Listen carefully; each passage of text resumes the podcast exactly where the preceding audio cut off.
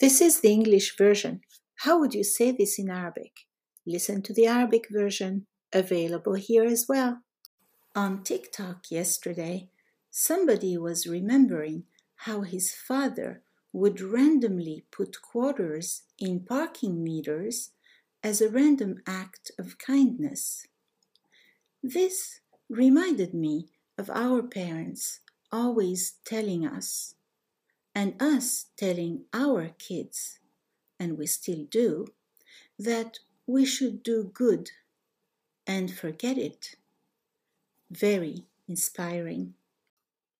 You can read these stories with me on my YouTube channel, Things You Need to Know About Arabic, and in my bilingual workbook on Amazon.